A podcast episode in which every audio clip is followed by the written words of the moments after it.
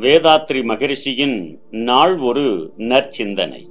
அறிஞர் போதனைகள் வாழ்க வளமுடன். சின்ன வயது குழந்தைகளுக்கு உடைகளை தைக்கும் போது அவர்களின் வளர்ச்சியை ஞாபகத்தில் கொண்டு தாராளமாக தைத்துக் கொள்கிறோம். துணியின் உறுதி அதிகமாக இருந்தால் இந்த தாராளம் சற்று அதிகமாக இருக்கும்.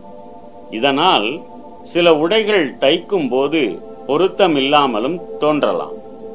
எனினும் போக போக அதன் உபயோகம் நீண்ட காலத்திற்கு பொருத்தமானதாகவே இருக்கும்.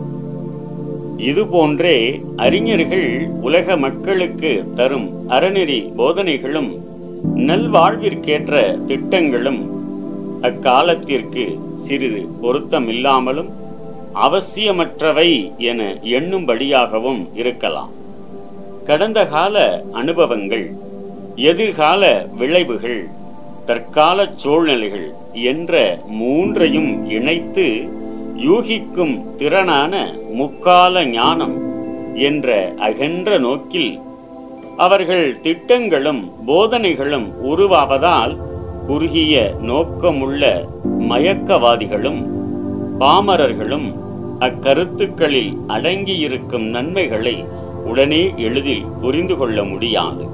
சிறந்த சிந்தனையாளர்களும் நீண்ட எதிர்காலமுமே அத்தகைய அறிஞர்கள் கருத்துக்களை தெளிவாக விளக்கம் செய்ய முடியும்.